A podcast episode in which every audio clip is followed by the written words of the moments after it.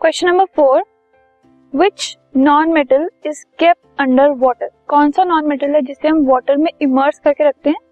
So white phosphorus is immerse in under water क्योंकि अगर वो एयर से एक्सपोज हो जाता है तो उससे वो रिएक्ट करके फायर कैच कर लेता है।